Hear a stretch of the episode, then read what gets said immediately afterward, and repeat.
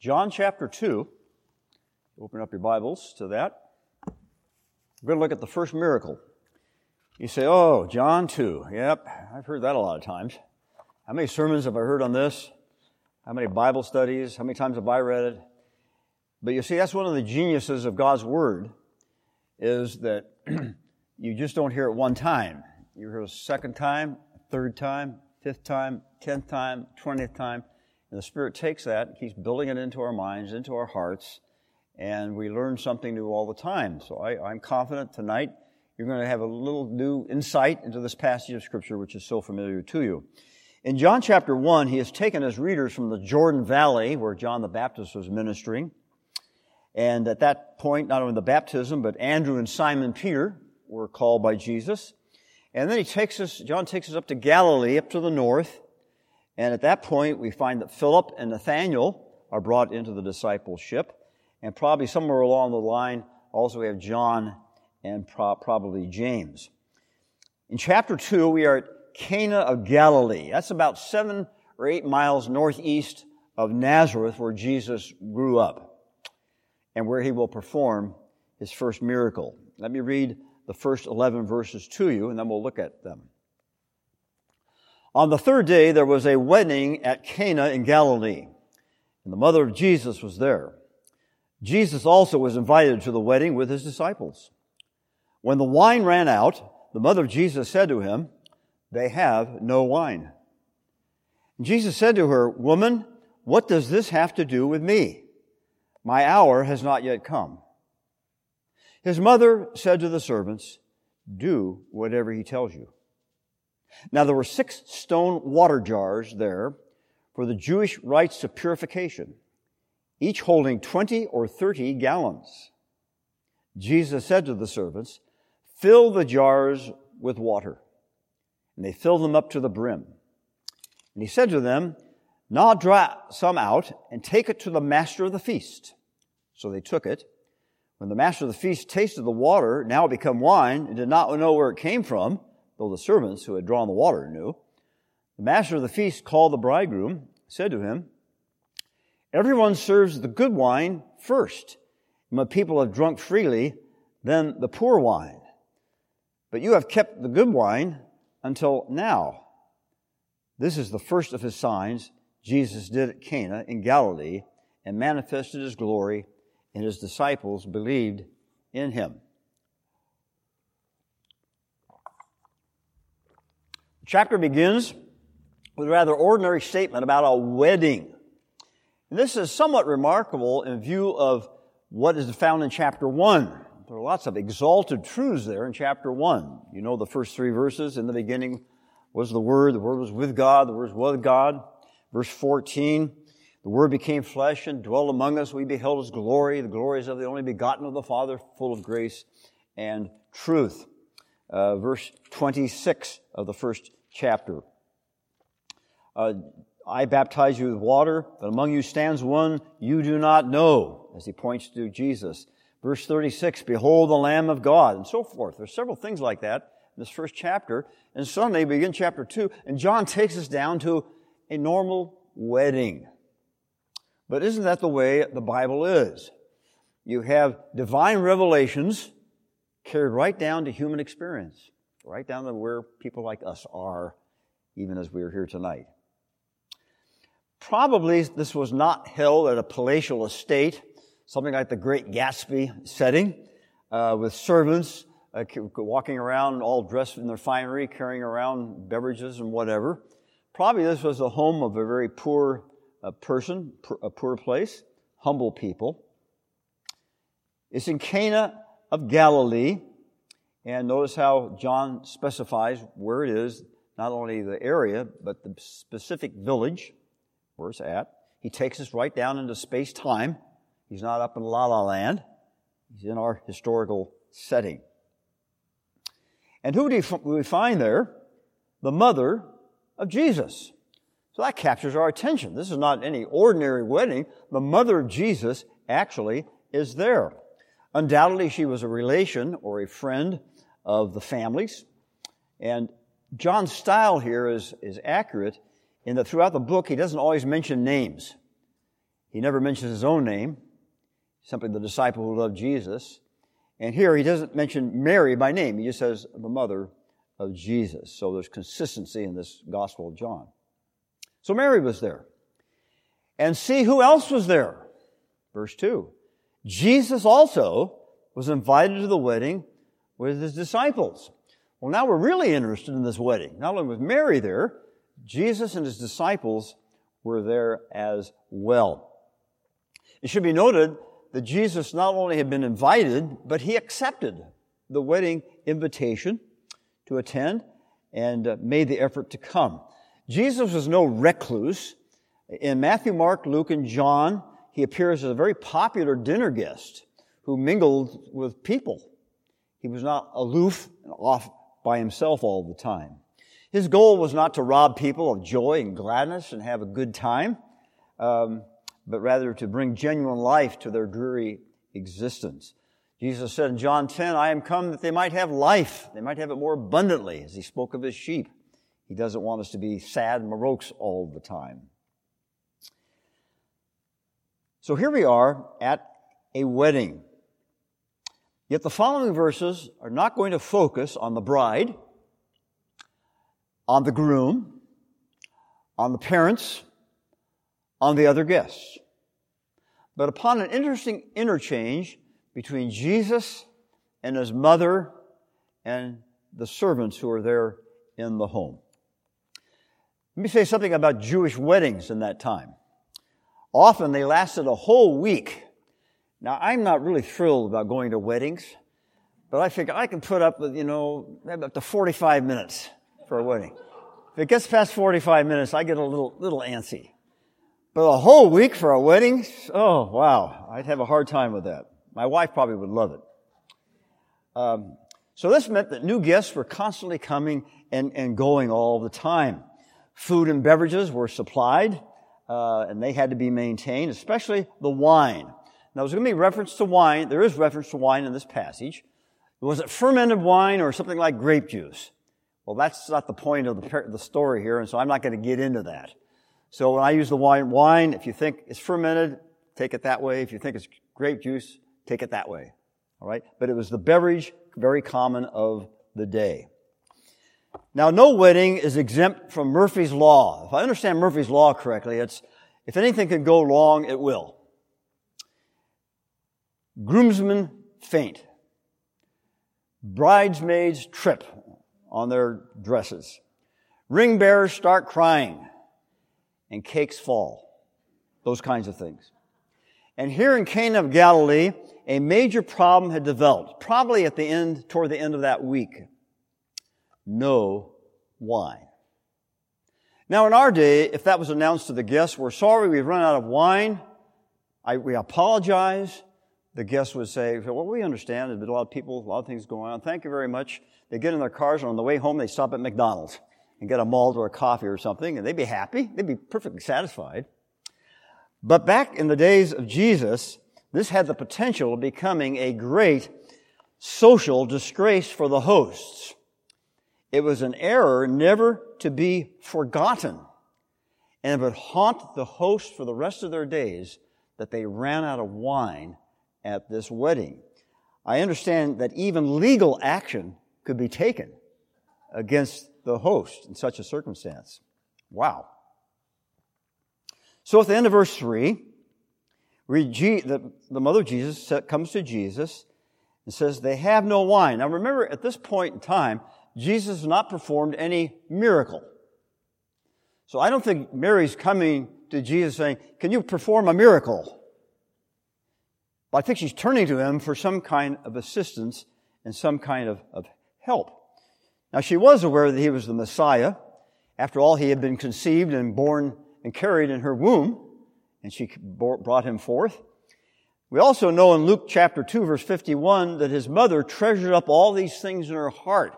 So she's been thinking for several years, 30 years or so, about all that's been happening and she knows that something big's going to happen here with her son. So she's just not sure when that is going to happen. Was she expecting and looking for a miracle then? Probably not. But knowing his character, she had to believe that somehow he could be of help, even if only to say something kind of wise to kind of temper the situation, relieve the embarrassment. So I think she's coming to him and say, please, son, can you help us? There's a problem. They've run out of wine. Now, as we have seen, it was a critical moment then for the wedding hosts, but it was also a very critical moment for Jesus himself. Why? Because for the first 30 years of his life, he had lived in relative obscurity. He worked as a carpenter's apprentice with Joseph, undoubtedly, during that time. We know virtually nothing about his life those 30 years up in Nazareth. If he were now to call attention to himself in a public way, I emphasize the word public, in a public way, then his whole life would be altered. A virtual clock would begin ticking. And that clock would not stop until it got all the way to the cross. Was this the time to do it? During that time of the ticking clock, he would become very well known. The gazing stock of all eyes and the talk of every tongue. So he has to be very careful how he's going to reply to Mary's request. How does he do that? So we come to verse 4. My, we, wow. Jesus said to her, first of all, he says, Woman. Wow. Kind of a strange way to talk to your mother. Now you could take it this way. She comes at, son, can you help us? We have this problem. Mother. This is, no, no. I don't think he's using the word woman that way. In Bible times, woman was a rather a, time, a term of respect. Great affection. What about the next thing he says? What does this have to do with me? seemingly very insolent, very disrespectful. What do you want me to do about it? Why do you bring this to me? What do you expect me to do? Well, we don't, we can't take it that way. When we go to the Greek, it's interesting how the Greek reads. What to me and you, woman? What to me and you? Why are you getting in this matter? Why are we getting in this matter? What do we have to do with this? Now you say, well, couldn't he have responded to something like this? Oh boy, I should bring this now. Um, what would you like me to do? How can I help? But instead, he's saying, what, why are we getting involved in this? Now, why did he speak that way? There were other times when Jesus spoke strangely about his mother. One of the more well known ones is found in Matthew chapter 12, beginning at verse 46. Matthew 12, 46. While he was still speaking to the people, behold, his mother and his brothers stood outside asking to speak to him. Uh, Jesus, your, your mother's outside there. Your brothers, they have something they'd like to talk to you about. Here's Jesus' reply to the man who said that. Who is my mother? Who are my brothers? Stretching out his hand toward his disciple, he said, Here are my mother and my brothers. For whoever does the will of my Father in heaven is my brother and sister and mother. Now, those who heard him say that, they scratch their head and say, What kind of an answer is that? I couldn't treat my mother that way. What do you mean? Who's my mother? My mother, these people right here, these are my friends. As if he's disassociating himself completely from Mary. Well, I don't think he's doing that. But he is introducing a break between the relationship he had with his mother and with himself. That, that relationship is about to change. And a barrier of sorts is beginning to come up between them. A new relationship is being established because Jesus is preparing her to consider him not as her son, but as her Savior. And it's the first step. He goes on to say, the end of verse 4, My hour has not yet come. Mother or woman, this is not the time for me to do something great outwardly. My time has not yet come. So he does say that. Seven times that phrase is used in the Gospel of John. So here at the start of his public ministry, he's aware of the final consummation of what he's called to do. But every detail of his coming work had been marked off in the Father's eternal decree. That's true right up to that future hour. But he's not going to be pushed prematurely into moving that along yet in a major public way, even by his mother. And we're going to see how he performs the miracle that will fit in with that. Let's go to verse 5. His mother said to the servants, Do whatever he tells you. I, by putting this together, I tried to picture Mary standing there, Jesus having said what he said. And then I, I picture her for a brief moment, nodding her head a little bit. And to her credit, she's not expressed surprise. Her mouth doesn't drop open. I wasn't expecting that. He doesn't, she doesn't experience, uh, express resentment, exasperation at what Jesus said. She's satisfied in some way he is going to take appropriate action. So immediately she turns to her servants and says to them, Do whatever he tells you. By the way, that indicates that Mary had to be of some importance in that wedding because the servants immediately do what they what she asked them to do. So that's the setting of this first miracle that Jesus is about to perform. Let's go now to the solution that's provided by the miracle. Verse 6. Now there were six stone water jars there for the Jewish rites of purification, each holding 20 or 30 gallons. Jesus does not want to go public with some big thing. At the same time, he does choose to do something. Here are these six large water jars. Now, they weren't six of these. This is a little water cup. Which reminds me, I need to take a drink. These are huge things. They held 20 to 30 gallons. There were six of them. Probably there was some water in there. But even if there was some water in there, that doesn't bother what Jesus is about to say. These, um, that would be approximately 120 to 180 gallons worth of these jars. They were used by the Jews for various ceremonial washings and purifications, part of the religious observances of their religious life. Verse 7. Jesus said to the servants, Fill the jars with water. Now the servants were willing to listen to what Jesus said. Mary had said, listen, do what he says. But going through their minds, they thought, what, what's he telling us to do? There's already enough water, perhaps in there, to take care of people. That could have been one possible response. Isn't wine we need, not water? How's water going to solve the problem?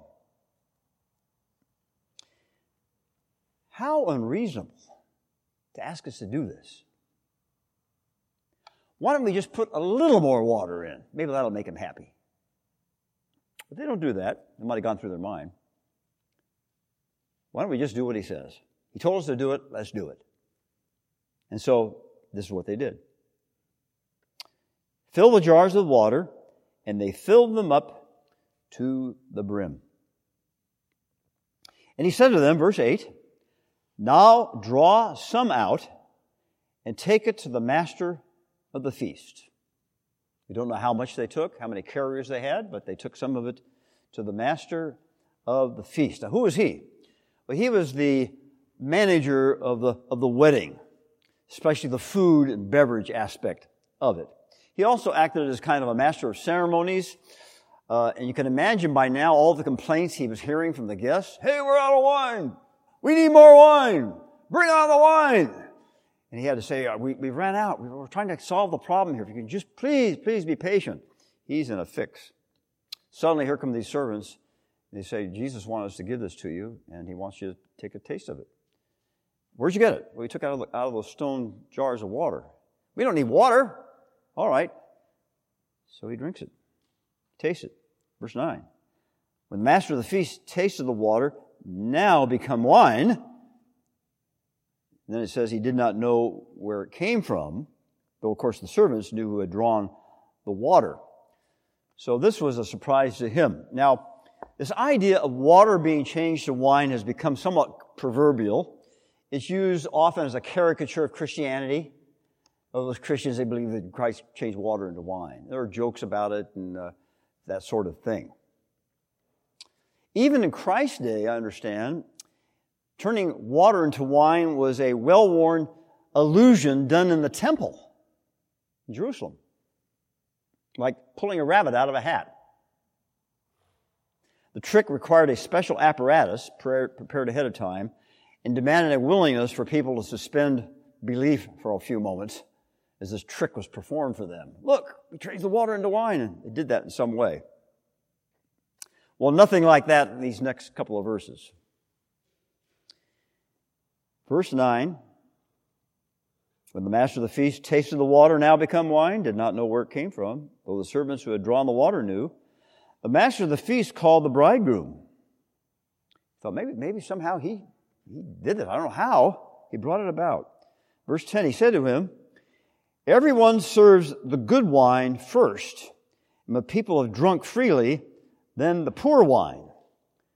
But you've kept the good wine until now. Now, what he's saying here is something like this. Apparently, you used the good wine first to kind of dull their senses and get them kind of inebriated. Then their taste bud changed. And then you could bring out the inferior wine, they wouldn't notice the difference. They're too out of it. Something like that. And so the master is sort of surprised here that there's this good wine has is uh, come now. It's been kept sort of till the end, in his opinion. We've drunk all the other stuff, including the inferior stuff, and all of a sudden we have this good wine. Where did it come from? That's usually the first thing we serve.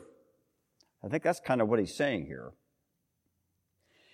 And as we look at this passage, somewhere between the filling of the water in the jars and taking the water, supposedly, out of it, that substance had changed to wine. Due to the remarkable creative power of the Son of God. Harry Rimmer says Christ had laid aside the mechanisms of nature, usurped the function of a grapevine, deleted the time element, and transmuted water into wine. All to say, or we can say it this way, in some way, how change had occurred. The interesting thing is that Jesus had made no big thing out of this. There's not even any evidence that he approached the jars, let alone pronounce any magic formula. He did not, after they put the water, filled up the jars, he did not say, All right, men, watch this. Something like that. Maybe say a few words, maybe even prayer to his Father in heaven. Now, take this to the Master. We don't have any indication he did that. It just kind of happened. Didn't give any command for it to change. In fact, the servants seemed to be the only ones that did anything. They at least put the water there and took the water to the master of the feast. So the conclusion we must come to, I think, is this. Christ willed that it be done, and it was done leaving no doubt to its reality. Notice the restraint, the understatement of this miracle. Remember, he said earlier that Jesus said to Mary, My hour is not yet come. Jesus was not about to perform some dramatic thing that would call public attention to himself so that all the guests of the wedding would come running to him and said, Did you do that? How did you do it? It's kept very, very quiet. The purpose of it isn't even stated. Indeed, as Christ's miracles go, this was a rather strange one. I, I, think we find all his miracles are somewhat strange one way or the other. Um, this one, there was no response to any expressed faith. Usually someone needs healing, something like that, and Jesus will say, Go, your faith has made you well. But we don't, we don't read that. Nobody made a public profession of faith, as it were. Um, how about the fact that uh, there was no disease involved, no storm to be stilled? Nothing like that. It was a social embarrassment that brought about Christ's first miracle. Interesting. So, what's the significance of this miracle? John tells us in verse 11 this, the first of his signs, Jesus did at Cana in Galilee. The first of his signs. I mentioned in our very first uh, message on this that there are different words used for the miracles signs, powers, miracles, uh, wonders. Sign was a favorite word of John. He uses it more than Matthew, Mark, and Luke. Uh, and he never uses dunamis, power. He never used that word. He likes the idea of sign, which indicates a miracle viewed as proof of Christ's divinity and majesty. It's a sign that he's the Son of God. It's a sign of his authority and his majesty. It leads away from the deed to the doer of the deed. So, by the way, the word first there rules out these so called boyhood miracles of Jesus that I shared with you last time. And also, it indicates that further miracles were to come. This is the first, John says, of the ones that he was going to do. Again, we have the reference to Cana in Galilee. And uh, Henry Alford said, Never was simple historical veracity more strikingly stamped on any miracle than on this. The fact that twice John says where it happened. There. So that's one of the parts of the significance of the miracle. Secondly, it manifested his glory. Verse 11. First of these signs manifested his glory. Chapter 1, verse 14, I read for you a moment ago. And the Word became flesh and dwelt among us. We have seen His glory. Glory as of the only Son from the Father, full of grace and truth. Now, outwardly, it didn't seem to do that, but the more people understood what had happened, this was the first step in a manifestation of His glory in a very remarkable way. Granted, it was veiled, but it, veiled, it revealed something of His power, of His grace, of His truth especially bestowing such a lavish gift at that time. He was fully man. Jesus, as a man, came to the wedding. He was there. But he was much more than a mere man. And he was the center of the account. As John gives us this, obviously he's at the center of this, narra- of this narration. Um, the, the painter Rembrandt and others like him would put the object of their painting, the most important person or thing or object, very clearly in the painting. And there would be more dull colors in the background. He wanted people to focus on the person or the tree or whatever it might be. That's what John has done here. He's painted this picture, this account, the wedding, the guests, and all that, Mary. but the one he wants us to see is the glory of Jesus. Who was the bride? Not told. Who was the groom? Who were the parents? Not told. What was she wearing? We're not told that. Standing among those shadows is the glory of the Son of God Himself. But the most significant thing about this miracle was not that it was the first that He did, not that it manifested his glory, although those are very important things, but what's the most significant thing? The very end of verse 11. And the disciples believed in him. Not that they didn't have some faith to him before, otherwise they wouldn't have, in the chapter 1, followed Andrew and Simon Peter and Philip and Nathaniel and probably John and James. They had the initial faith in him, But you know, faith grow has to grow, has to develop. And they, they were like little babies getting baby food. This was another important step in their belief adventure. Now their faith was more confirmed, more strengthened. That is with faith. Even our faith. You know, our faith kind of goes up and down, up and down. Sometimes we feel very strong that God is blessing us. Sometimes, wow, we're down here. But overall, our faith should be increasing as the years go by in the Lord and what He means to us and what He can do for us. So, for a brief moment in that little village, the important thing is that the disciples believed in Him. Mary hoped in Him. The servants witnessed what He did. But the disciples believed in Him.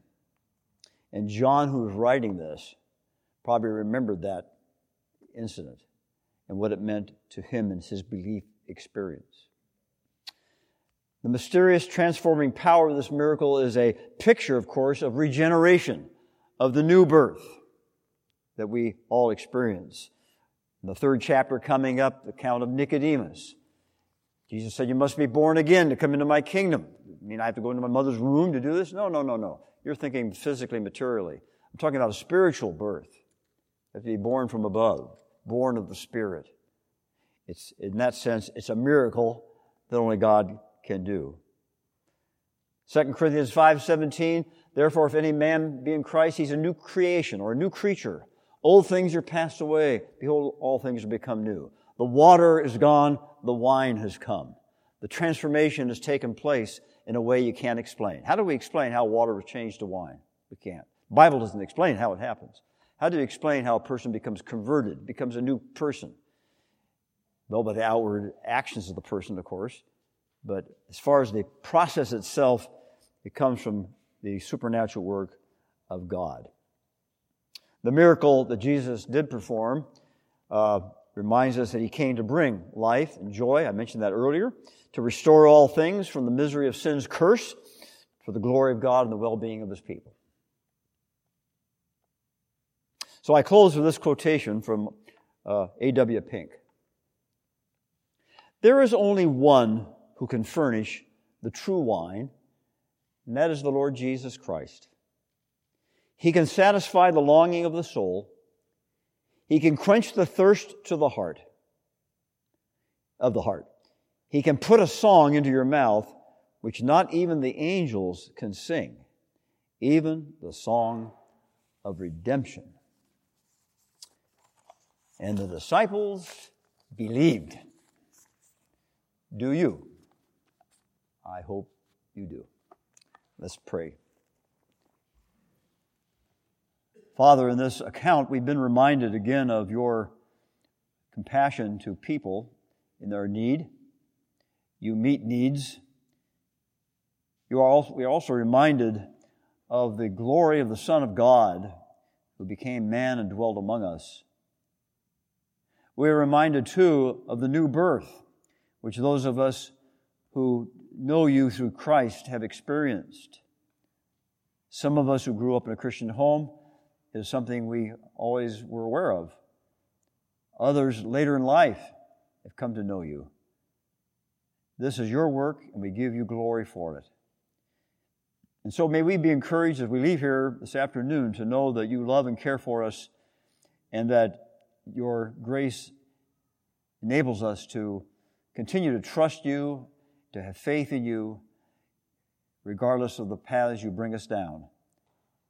We commit our lives to you and pray your blessing and benediction upon us. In Jesus' name, amen.